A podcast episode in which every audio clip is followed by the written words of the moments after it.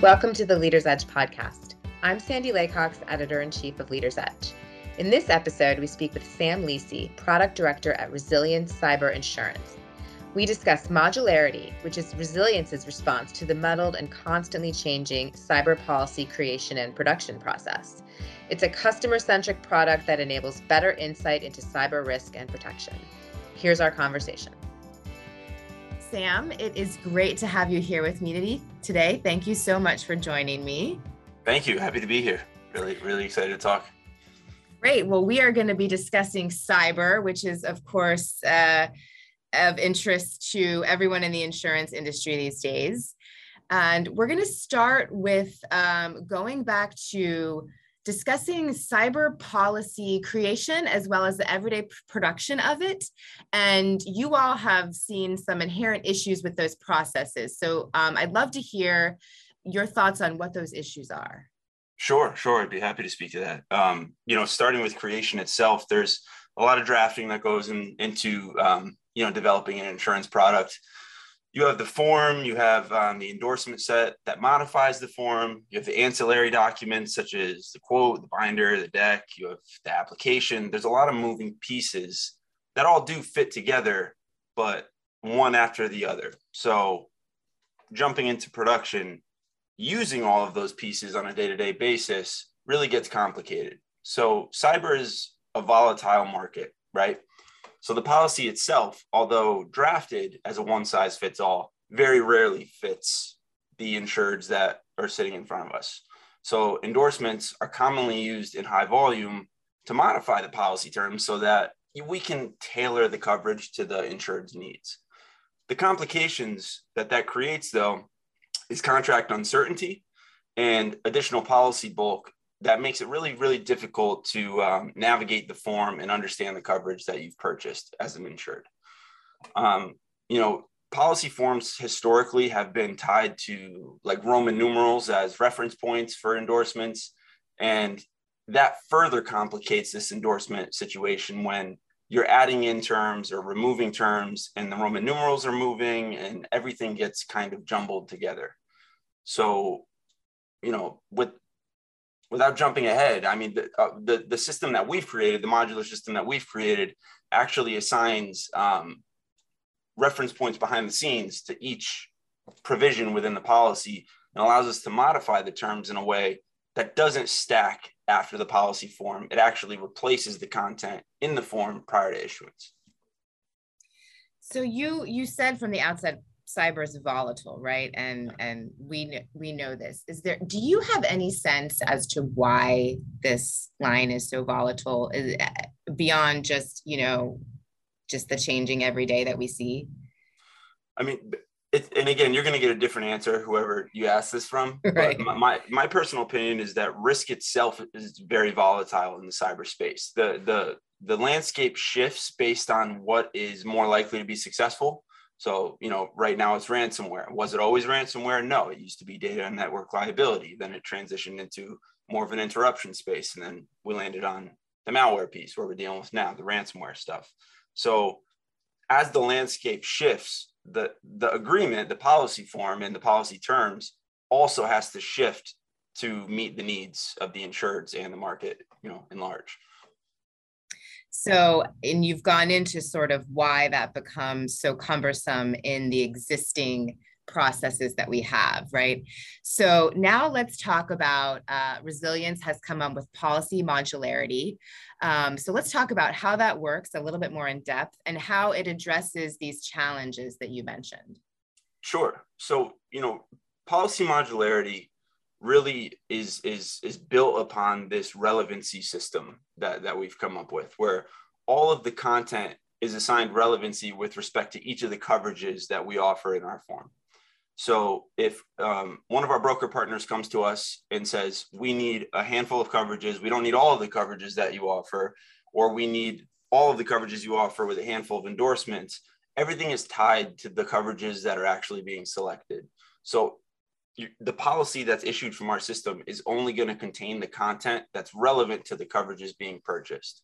That's layer one of policy modularity is essentially the smart assembly of policy content. Mm-hmm. the the big form feature for for this, and I would say this the the most important piece of this is that all the amendments that we apply to the policy after the content is assembled are done in line, meaning that there are no endorsements, but it's infinitely flexible. So every policy provision can be amended, it can be uh, changed to meet the needs of the individual risk without adding any bulk or any uh, contract uncertainty at the end of the day. So this is really a solution that focuses on the customer and ease, right? Which is which is something that we know in insurance that we that has been a struggle and that we've been working toward addressing for a while now with a lot of technology. Um, so since since you all are really focused on this, I will ask you in a future focused sort of perspective what's the next thing? What's the next step in sort of customer facing efficiencies that you all can think of as you sort of move beyond i know this is new but beyond this well you know it's interesting because i i view this i view what we've we where we've gotten to today as the first step that's going to allow for the next thousand steps because you know all of the really interesting things that can be done in insurance especially cyber insurance and all of the ways that we can incorporate um, security controls and you know our, our analysis of uh, you know risk status all of that being incorporated into the policy terms you have to allow for the policy to kind of receive that information. It has to be flexible enough that the two can interact with one another. Cyber insurance as it exists today in the marketplace that really doesn't allow for that thing. Everyone is trying to pack changes and and contingencies into these endorsements and it's all getting very muddled and it's getting very crowded. Um, but this you know policy modularity kind of opens the door to all of those different opportunities and really allows us to explore the potential of you know what we can do to make a better product and um, a more successful risk transfer slash risk mitigation um, tool for for clients so tell me about the different opportunities that this policy is creating so there's there's two opportunities that we're focused on right now that we think will be a really great benefit um, to our broker partners and to the insureds alike. Um, specifically to the brokers, um, the elimination of the broker amendatory and replacement with broker specific forms. So traditionally with cyber insurance carriers, uh, amendatory endorsements are negotiated with each of the broker partners that establishes a baseline of changes to the policy form for each risk brought to the insured by that broker. And it's normally, you know, a heavy document, a heavy endorsement that follows the policy form and changes a bunch of stuff in the policy form. Being able to negotiate all that up front with our broker partners, we can assign that to, um, you know, our modular system so that the policy itself is specific to the broker without the need for any uh, endorsement after the fact. So that's op- that's opportunity one using the same type of um, application, we can do the same thing in other countries. So international filters based on uh, the country that you're in and how the terms need to change relative to the location you're doing business. The modular system allows us to have a core product that shifts based on the broker you're using, the country you're working in. That infinite flexibility creates opportunities like this where we're not doing all of this outside of what we view to be a core form. The core form continues to shift sounds like it will be um, that flexibility will be an amazing uh, you know addition to the to the broker the, the broker uh, war chest.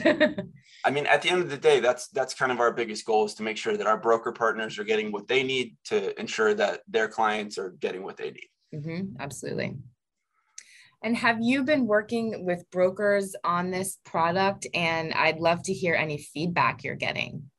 Sure. I mean, we, we have been working with a select handful of our uh, broker partners on this, and you know, it's been really well received. There's a lot of, um, I mean, the, the broker community is is really focused on on two things at, at the moment, and I mean, that's providing the greatest value add for their for their clients. I mean, they want to make sure that what their clients need is being addressed, and the policies that they're receiving are meeting their individual needs and they want to make sure that they are um, you know they're going through the due diligence process in a way that they can ensure that when time comes for a claim the insured is going to have a policy in place that actually coverage or covers the risks that the insureds are facing right so the brokers have been receiving this really well because it, it kind of accomplishes those two things. It provides contract certainty and it really streamlines the coverage in a way that allows for really easy comprehend, comprehension, you know.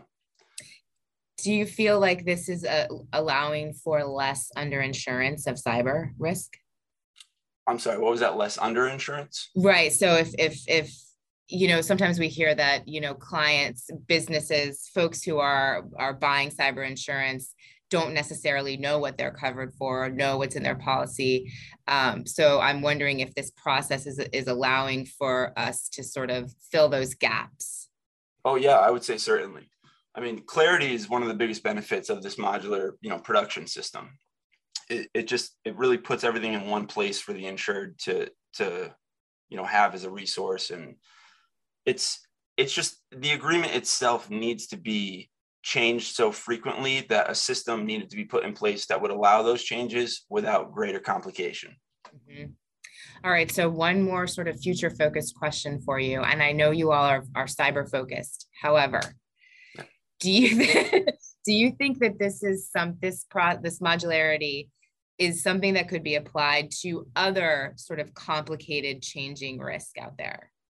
Of course. I mean, there, there's, although this was designed around cyber insurance, there's nothing about it that um, requires it to remain limited to cyber insurance. Its application is, is wide spanning. So any product line that has, you know, issues with high volumes of endorsements or constant, uh, constant shifting landscape in the market, this would be a great fit. And, you know, it could be, it, it could apply to any line, I guess is my short answer. Yeah is it something that you think resilience would would look into in the future or am i am i taking you too far off the path I, I, I think we have enough to focus on right now. Cyber, I, I, don't know if i want to give an answer to that of what we'll do in the future but we, we have plenty to work with right now that we're just excited to start implementing it with respect to cyber insurance well, it sounds like a, a, great solution and, and very customer focused. So I'm sure it'll be well received as you as you take it out to the wider marketplace. Thank you. That was Sam Lisi, Product Director at Resilience Cyber Insurance. I hope you enjoyed it. You can find more Leaders Edge podcasts at leadersedge.com or subscribe wherever you get your podcasts.